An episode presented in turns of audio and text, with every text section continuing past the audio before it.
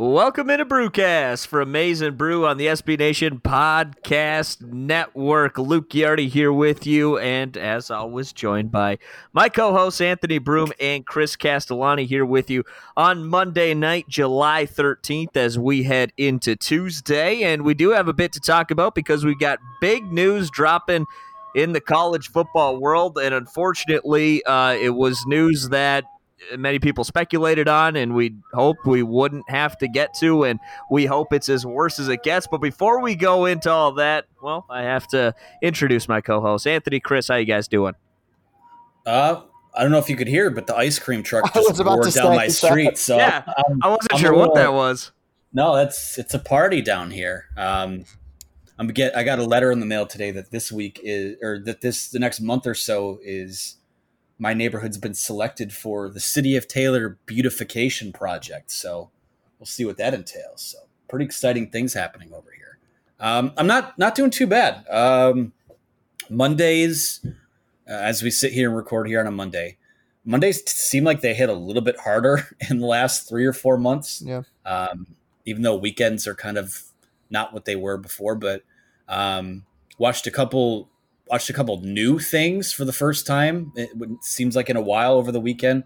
I finally watched Hamilton on Disney Plus. I watched uh, Palm Springs on Hulu earlier today. Um, I feel like there's some new and normalcy kind of returning, but um, with what we're about to talk about, perhaps it's just kind of like the mirage in the middle of the desert right now. Yeah, I think I probably share the latter part of that sentiment a little bit more. You know, what I was thinking about, I think with what we're about to discuss today, what makes it so frustrating is that I think a lot of what we're going to talk about today is almost the exact same as the stuff we talked about in March, just with a fresh coat of paint, just with a new sport that we're talking about. It's college football instead of college basketball, and in that aspect, it's it, it makes these podcasts, you know, kind of just. I mean, it, I, I have a lot of fun with them, but it's just frustrating that there isn't more optimistic news. Uh, but with that said, there is definitely uh, important stuff to talk about, and there has the wheels have been in motion, and we're kind of collectively, both like as a country and as as podcasters and as sports fans, trying to pick up the pieces and figure out if, how, and when uh, we're possibly going to have uh, college sports this fall. Well, the good news is, you know, unlike the last time we talked about this with college basketball, things didn't just get canceled outright. So that is the good news here. Uh, we do have a reduced schedule coming up. The Big Ten was kind of the first domino to fall, saying that they were going to go to a conference only football schedule. Uh, the ACC was soon to follow in that. We've seen a lot of FCS conferences. Uh, completely cut their fall sports. The Ivy League being one of them as well. I know they are uh, not FCS, but or are they? They might be FCS. I can't really remember, but uh, I mean, we've we've seen the dominoes you know, fall all over. And the good news is the FBS, the Power Five, right now, football's on. Going to be a reduced schedule, conference only. You know, the SEC hasn't formally announced it, but there's been a lot of uh, sound bites and quotes to say, yeah, the SEC is probably going to be, you know, a, a conference only schedule as well. And we're just hoping that we do have football. I, I I know it's been a big meme out there, but what does that mean for someone like Notre Dame? Like, has anyone actually answered like what the independents are going to do if we do have a college football season? Well, the ACC is going to bail Notre Dame out. Uh, pretty much, my understanding is really because they Notre Dame has that schedule with the ACC where they're playing what I think six games against them anyways. So I think that the ACC is going to kind of be the lifeboat for Notre Dame. I mean, for the UConns and the um, you know, the armies of the world. Uh, I don't know. I don't know. What, I don't know what the answer is. I don't know what the answer is for any of it. Um, I know that I, I, think a few of the the quote unquote benefits of the conference only schedule, at least from a Big Ten point of view, and people are saying, "Oh, well, you know, it's you know, reduce travel. They want to keep travel to a minimum." Well, I mean, you've got schools as far west as Nebraska and as far east as you know Rutgers and Maryland. So you're still traversing almost half the country. I think we're the biggest benefit, and again, none of, none of it's a benefit right now. But you know, for example, Michigan was supposed to host Arkansas State this season, and they were going to pay them, I believe it was 1.8 or 1.9 million dollars for that game. And a lot of those buy games, you can get away with that because you know that you're going to get, you know, I, I, don't know what the gate numbers look like, but let's just say you're going to get five, six, seven million just from, you know, ticket sales alone. Um, if you don't have fans in the stands, it's not financially prudent to pay someone almost $2 million to come play you. So uh, I think, I mean, that obviously hurts conferences like the MAC too. I think 11 games are scheduled between MAC schools and Big Ten schools. Um, I think the biggest benefit of conference only is probably the fact that at least it allows the conference itself because at this point the NCAA is kind of just hey figure it out. Uh, we support whatever you want to do. Uh, the conferences are going to be able to come up with streamlined protocols and, and, the rules to follow. So, and to to my knowledge, most Big Ten schools have been in pretty good shape. Uh, Ohio State paused their workouts last week, didn't put out their numbers, so I think there's probably a little bit of a concern down in Buckeye territory right now, at least with how the numbers are looking right now. But um, yeah, I, I things are looking very different. And, and, I'm not so convinced that we're going to still get college football, but at, at least as of today is July 13th, schools are still planning to play football this fall. Um, now, the further we get and results don't improve, I think it's probably, if you ask me, is it more likely that there's spring football or no football? I would probably lean no football because I just don't know how the spring model can work. Yeah, I'm, I'm pretty much with you there. I, think I'm even probably more skeptical than than you guys are. I, I just kind of looked at the the implementation of a 10 game conference only schedule is kind of like the first domino to fall. And we saw this kind of with college basketball. I mean, obviously things went a lot faster, but we saw it go from, okay, we're going to play with everyone in attendance to, uh, well, well, we'll play without fans to, well, let's just cancel the conference tournaments to, uh, we got to cancel the whole thing.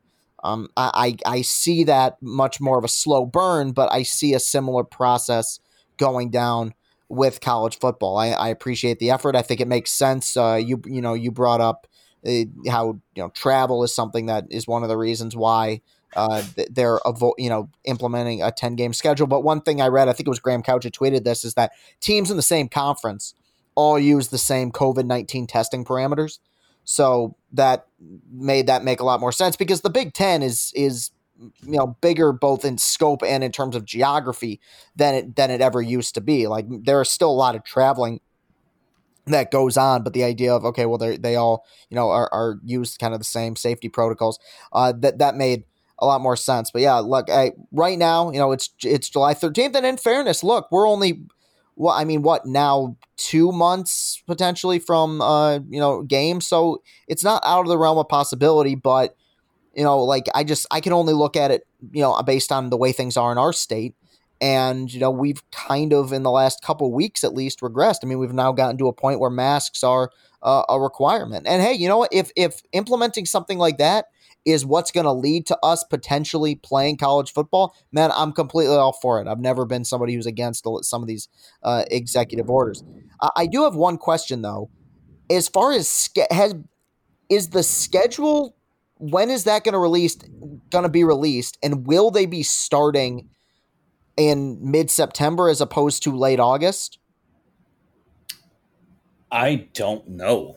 I don't think they know. Yeah, I was um, you would think that you would think they'd want to start as late as possible, right, to give themselves as much time as yeah. possible for this thing to kind of be well, under we know, control. Right. We know that they don't want to go. I mean, we, we've talked about, you know, what they're kind of. It kind of seems like I think ten games is kind of what you're looking at right now. Right. Um, and you're looking at a situation where you'd play. I, I think they'd maybe do two Big Ten West games at the front of the schedule, then the five or the five games, whatever whatever it is they're leaving. Like my understanding is what's being discussed is two weeks at the beginning and two weeks at the end have the wiggle room to like not be played at all.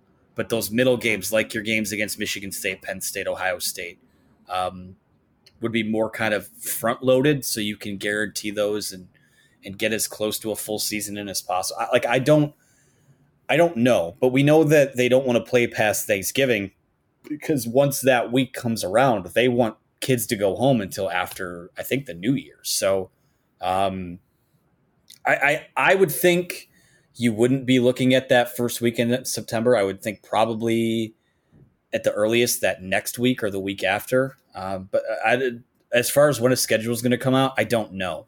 There are some people that say they could play a 10 game schedule that's just in the division where you play a home and home with everybody. It could be you just play everyone once and then everything else is a is those teams from like the the West division. I don't know. Uh, I don't I don't think they know yet. And here's the thing. I'm less worried about the travel because I know I think that they'll be able to protect people upon traveling and on game day. It's when you know I'm more worried about at home. Um, for college athletes, like you can't you can't restrict them to a bubble because one, they're not paid, and two, they're not unionized. So you can't right. like unilaterally make them do that. Now you can say if you want to play football, this is what you have to do, but you can't necessarily hold them to that. Um, but it's just one of those things where if you want to play, you might have to make that sacrifice. Um, I think what concerns like, do we have to close college bars in the fall? Because that's, you know, we talk about bars and how that's kind of the hotspot for how this thing spreads. Um, I don't know if bars in college towns can be opened if they're going to play football or any sports this fall. I, I don't see how they no. can be.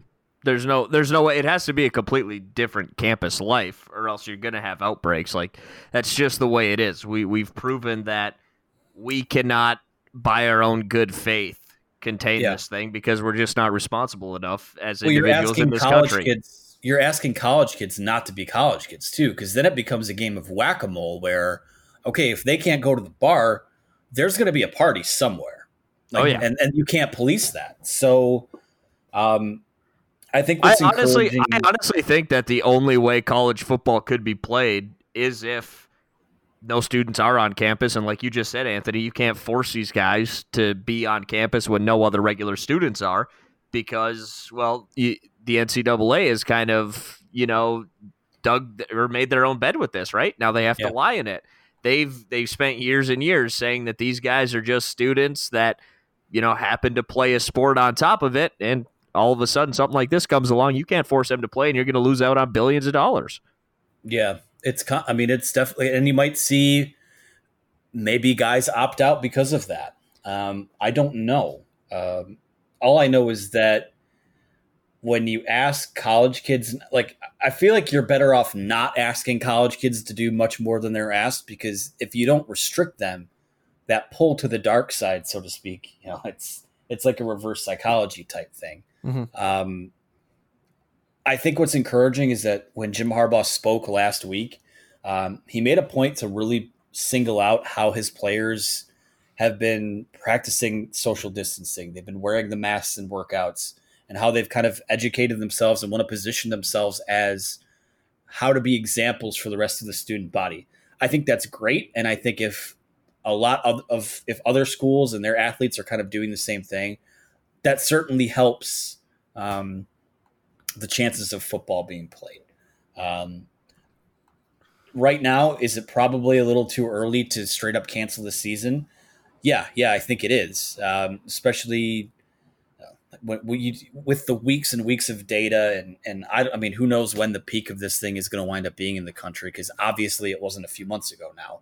So I, I don't, I don't know. Um, that's where I think it's probably more likely we get the 10 games and then go from there. I think it's a lot easier to to pare back from there than to just, you know, we're going to plan on playing 12 games because then you give yourself a little bit of wiggle room on each side of the schedule. Right. And like I said, um, well, I, I, I don't know.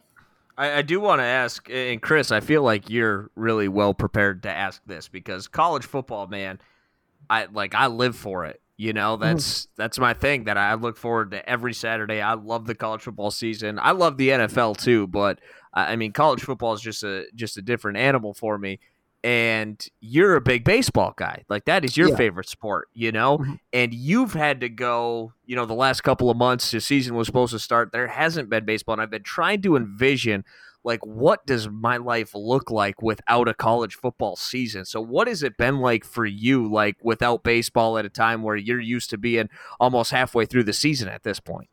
Well what was weird is that for the longest time my frustrations uh, were were more were more aimed towards um, Major League Baseball and the fact that they had these ridiculous labor negotiations going on. But no, it's been uh, it's been extremely rough. Uh, it, it, hasn't been fun. You know, I think that I speak. You know, all of us. You know, we're we're guys who create content. We're podcasters, and it, even without that, something like college football uh, gives us a, a, week's worth of stuff to talk about. And it's the same with baseball. You know, I have something to look forward to every night. And I think part of the madness that a lot of people have been feeling over the last uh, couple months has been the fact that a lot of these outlets, whether it be sports, whether it be gyms, whether it be going to the movies, have been taken away from people. And I think it's led to a lot of, uh, of serious anger. You see these videos of people, you know, rioting over this, this ridiculous, uh, or I mean, rioting is in like fighting in stores, not like the actual, you know, protest stuff. But no, I mean it's it's been um it, has been tough, and, and, I I guarantee with the cases going up, um, it's something that is is probably only going to get worse, and and you don't want to see it because look, I mean. Uh, yeah, baseball's my number one, but man, I I love the environment of college football. I love coming on here and talking about it with you guys, and it is something that probably, and, and I think that e- even the most diest of diehard baseball fans would admit this baseball is no longer America's pastime. Football has become America's pastime. And I think mainly college football has become America's pastime. And to go an entire year uh, without without seeing any action or even uh, in in limited capacity, it will be um, it will be devastating for a lot of people, and it will lead to a huge shakeup in how the game's covered and in sports media. There's so much uncertainty right now, and it's it's really disappointing. Well, Jim Harbaugh had some thoughts on, you know, playing through the pandemic. We'll talk about that when we come back here on Brewcast. Back in on Brewcast, Luke Yardy, Anthony Broome, Chris Castellani with you on Monday, July 13th, headed into Tuesday. And before the break, I told you that Jim Harbaugh, he had some thoughts on playing through uh, the coronavirus pandemic and it made some headlines. It was kind of taken out of context, but I would also like for maybe you guys to uh, explain the context more so because I, even when I saw the full quote in context, you know, Jim Harbaugh said uh, there hasn't been anything to prove that sports makes it any worse. And I think I, I, I, I still couldn't understand what he meant because he talked about, you know, the coronavirus is part of our society now, and he, there's nothing to back up that sports makes it any worse. But I, I feel like, especially a, a, contact sport like football, like that goes against everything we kind of know about the virus. So I'm I'm looking for a little more context because people were like, "Oh, it was taken out of context," but with the context, without the context, I didn't really understand that statement. Uh, I think the way that I described it before we recorded kind of sums it up in that I think it was just kind of a fleeting Harbaugh misspeak that was then taken out of context. Because when you look at the full quote, um, you know, it was more along the lines of you know, our guys are ready to play, but we know that there are people who are making these. You know, the health officials will will adhere to whatever they have to say. Um, you know, they're willing to play with no fans. They're willing to they're willing to do everything they can to play, but they're not. You know, they're not looking to move mountains in order for that to happen. Like we right. have to be in a state where it can happen. Um, you know, I'm not gonna.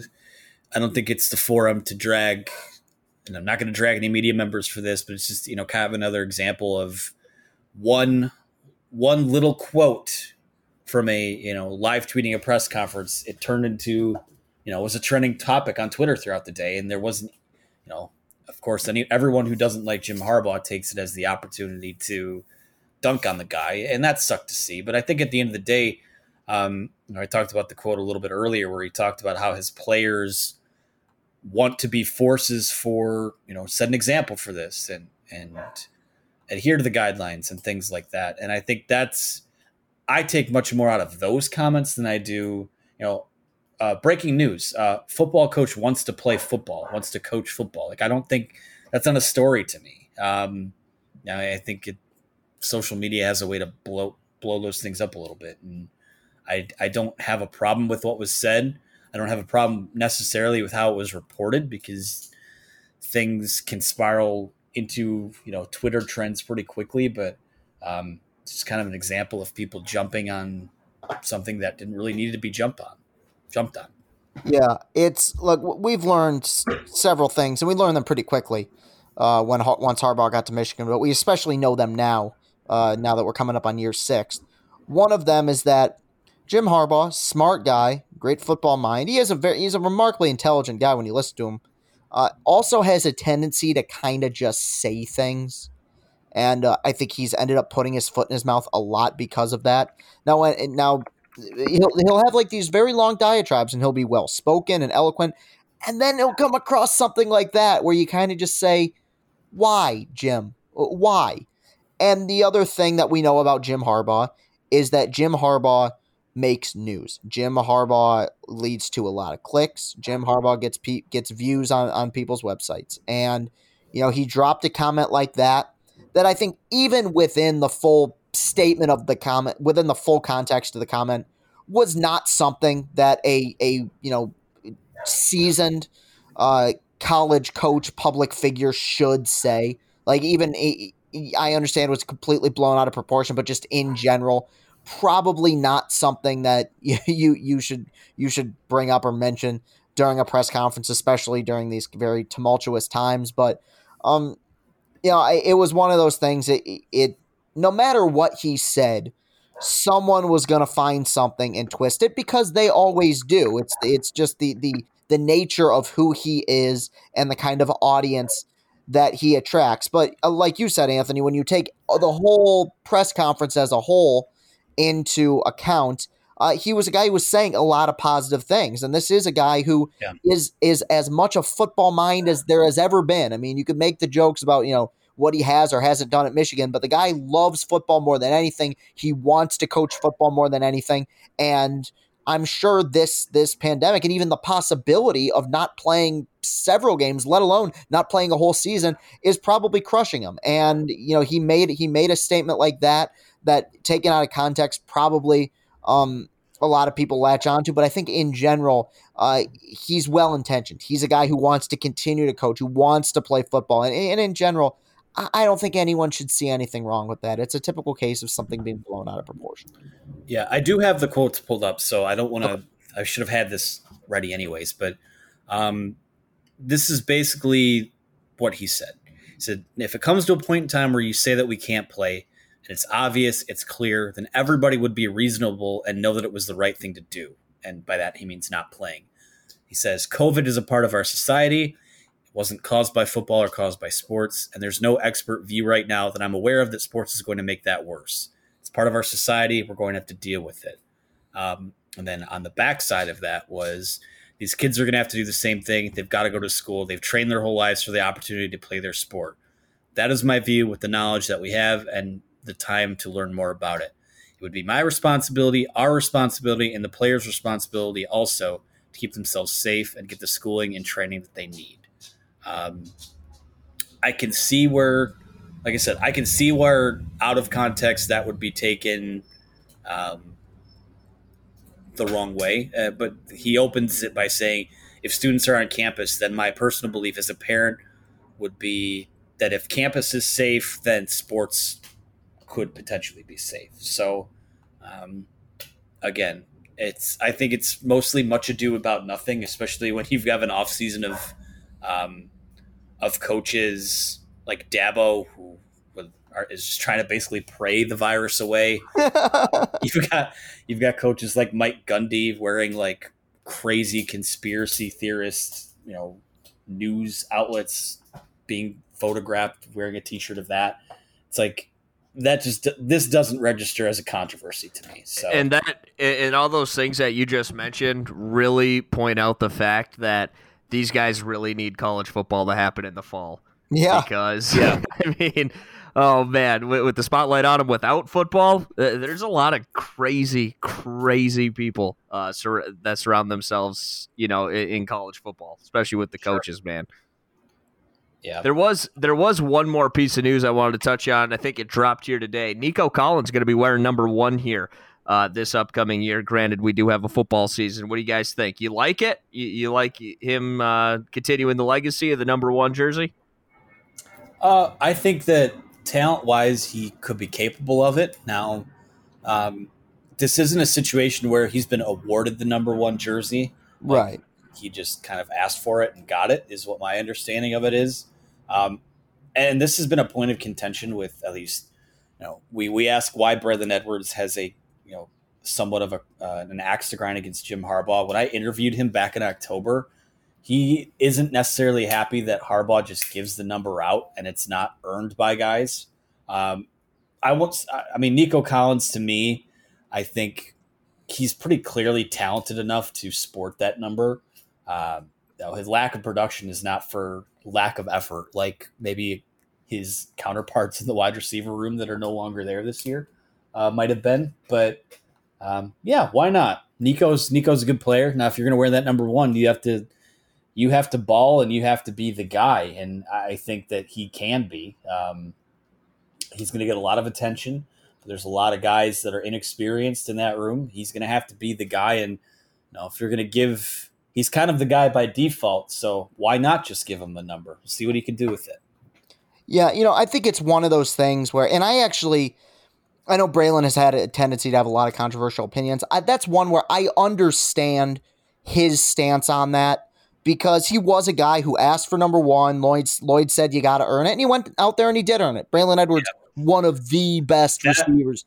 Go that ahead. part of his story is is legitimately like awesome if you get a chance to read about it. Right. No, I'm, yeah. And, and I, I, have a ton of respect for what he did. I was, you know, one of the earliest uh, athletes I remember at Michigan, Braylon Edwards. So I get that uh, part of his argument. I do, I will say, I think in general, the idea that every receiver at Michigan that's worn number one has been this elite stud receiver was kind of thrown out the window even before Braylon. Like uh, Tyrone Butterfield wore number one. You know, like yeah. he had 13 catches and 279 yards in his last year at Michigan. Like that, that yeah. I, I don't think Devin Funchess with his uh, you know consistent you know uh, amount of drops his his season with Devin Gardner there did that number any favor. So I think that has it's lost its luster uh, a little bit, but I still think it's a cool tradition. I, I, I and I, I, it's something I want to see carried on at Michigan. It is, we can all agree, a million billion times cooler than the stupid Dave Brandon legacy jerseys.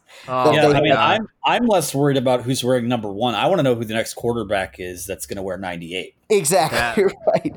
So I, th- I want to throw up thinking about that. Yeah, those were that was uh that was a, a dark age of, of Michigan football for sure, but uh, especially in the marketing standpoint. But uh, and no, I, I, it's one of those things, and I, I, I think we've all spoken really highly of Nico Collins on here. Uh, I think he's a guy who, uh, if there's a guy who's going to earn it uh, or deserves it, it would be him. A big reason for that is he had the opportunity to go pro, and I think all of us agreed that between him and Donovan Peoples Jones, the guy probably most NFL ready at the end of last season was Nico Collins. He chose to stay, and DPJ went pro, and I I, I have no no not, no issue against him for doing that.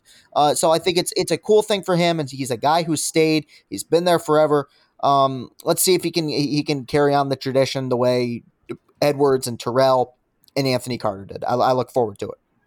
Yeah, I love it. it. It's, just, it's just a great look on a jersey. I just love the number one for a wide receiver. Just, yeah, especially yeah. especially in Michigan with the with the winged helmet and the the amazing blue uniform. It looks dope. Yeah, I'm I'm just hoping like college football in any capacity happens. Like even if it's just six, seven, eight games, like I want to see what kind of film he puts out there because. So you look at like the draft, and I'm not looking at NFL draft stuff too hard right now, other than we're kind of hard up for content. So I've needed ideas here and there, but a lot of people kind of have Nico Collins as like that fifth, sixth, seventh round type of receiver. So that's, I mean, Donovan Peoples Jones went in the sixth round. We'll see if Tarik Black ever gets drafted now that he's down at Texas. But um, I, I, am willing to make a gentleman's bet of a dollar with anyone that uh, Nico Collins will be drafted much earlier than the sixth round of the time. I, so. I would agree with that. Yeah. Oh, no question about it. His talent is through the roof, man. But like you said, and, and, that's a that's the thing too, right? Is like if we don't get a season, you know, we lose out on getting to watch guys like him, or he loses out on getting to, I don't know, improve his draft stock. Him, a guy like Kwity Paye, uh, I think he could have a, a huge year and kind of make that jump like Josh Uche did, last year, you know. So uh, not only for us, but for these guys as well to really put something out there on tape. Uh, I really do hope that we get something. But uh, can I well, can I ask one final question before we Yeah. get out of here? yeah, Like spring football is not going to work, right? no, not not with that. Not if you plan on having a regular season in 2021. Yeah, I mean, because it's like No way. I just I can't help but feel like we're either getting college football this fall in a, a weird abbreviated type of package, or we're not getting it till next year. exactly. Because I, I know people say, well, you're, they're going to lose a lot of money if they don't play. Yeah, but if they don't play anything, the operating costs aren't there, so Mhm. you're not maybe sinking yourself into. I mean, that, that we're talking about the business side of it, which I'm not qualified to speak on, but um, I'm not rooting. For, and that's the other thing.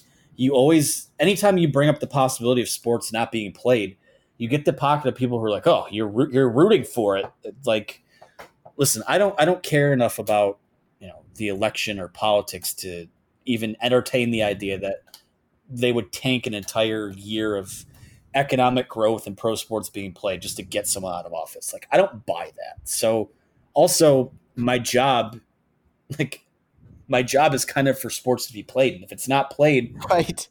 what I, I, what am I doing? I mean, I'm I'm making cold cold calls working for Dunder Mifflin. You know what I mean? So uh, it's I want sports to be played, but I I, I want to be realistic too. You know, and I want people to be safe more. You know, more than anything. So that's kind of where I'm at with it right now. That's the mental health check for a week for this week. But but to answer your question, I don't think there's any way we see spring football. No, no, not No, without. we might see it, but it'd be exhibition football where you're not getting any anyone who has any type of draft stock would not play. Also, I, I guess I, I haven't. I don't even know if I've seen anyone answer this. Like, do uh, are we getting? Are we axing the college football playoff? Are we axing the bowl games? Has Has anyone talked about I was- that? Uh, We've I was went. gonna, I was gonna bring that up as a question because you, you, you, you will. First of all, what's the criteria now for making a bowl game? Is it winning five games? And two, Right. the if they want to, you know, not play a ton of games after Thanksgiving, the bowl season is a full two months essentially, or close to it, a full month and a half after you know the the uh, the final regular season games. Um, so something's going to have to be sacrificed. My guess is they would still, and this is I don't have a ton of evidence to support this. Maybe Anthony might have a bit more, but I I my guess is they would still go forward with the college football playoff, but the I do not envy a single person who's going to be on the the committee this year because very often what decides uh, who makes the playoff and who doesn't, you know, what teams are contenders and which teams are pretenders, are what teams do in their non-conference schedule, who they scheduled, who they Yeah. beat, who they lost to. You This don't is- have those determining factors anymore. This is my take on what how they should move forward with that, and like I'm a proponent of them expanding the playoff, but I don't. I think for one year, if everyone is just playing, um, because if they play, I see a very realistic scenario where it's just the Power Five playing. I wouldn't be surprised if the Group of Five didn't play. Hmm. Um, I wouldn't be surprised if they expanded the playoff for one year and had a couple of like bubbles because then you if you have kids that are you know if you have teams in the playoff then maybe you can afford to do the bubble thing a little bit more over the holidays where you're putting them in you know a bubble city or, or what have you i think you'd kind of have to do it where you just it's an eight team playoff uh, we'll take or maybe maybe it's a six team playoff i don't know but you take the power five winners and either one at large team or or three of them like that's if you're gonna do the playoff in any type of you know scenario i kind of think that's the way it has to be done. Um, i don't know how if this is the road we're going down i don't know how it can just be four teams so i don't know. Who knows? I, I i'd say it's much more likely there's a rose bowl than there is a you know a duke's mayonnaise bowl but right. I don't know. Because those a lot of those bowl games are you know they're not making money off the Bahamas Bowl. Like they're not making money off of the Gasparilla the Bad Boy Mowers Bowl like but the Rose Bowl and Fiesta Bowl Sugar Bowl I'd have to think there's so much money involved in those that I, I'd have to think they would still do those but I don't those are the other, that's the other thing like what you have to prepare for the possibility that those don't get played at all either because What if, God forbid, there is some kind of horrible because we're not we're not in the second wave yet. Like people will tell you we're in the second wave. We're not in the second wave. We never left the first wave. So right. if there's some kind of uh, horrible, you know, black plague looking second wave of this virus, we have to be prepared for them to maybe play only a couple games before things get shut down. I, I don't I don't know. I cannot state enough that we are talking out of our rear ends as it pertains to matters relating to public health. Like that's just kind of how it is. And we'll see if we get more answers, you know, in the upcoming weeks because pretty soon they'll have to make a decision. But until then, Chris, where can we find you on social media? Oh, you can find me on Twitter at Castellani2014. That's at C A S T E L L A N I 2014. Uh, you can there you'll find the links to many things, but I'm really trying to push my YouTube page. Been reviewing a lot of movies recently. Uh, once again, my timing has just been impeccable. Uh, started, you know, started reviewing movies when movie theaters were shut down, and I got a baseball podcast when baseball got shut down. But you can follow that as well. Locked on Tigers. That's available on Apple Podcasts, on iTunes, on Spotify. Uh, subscribe, leave a positive review. It would be much appreciated. So uh, please follow me on uh, all those platforms. Anthony, where can we find you? Follow me on Twitter at Anthony T. Broome. Uh, be sure to like the Facebook and Instagram pages of Maize n Brew as well.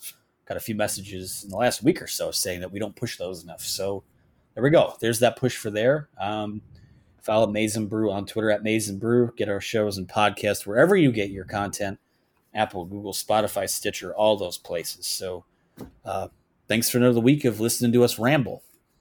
You can find me on Twitter at Luke Ghiardi, L U K E G H I A R D I.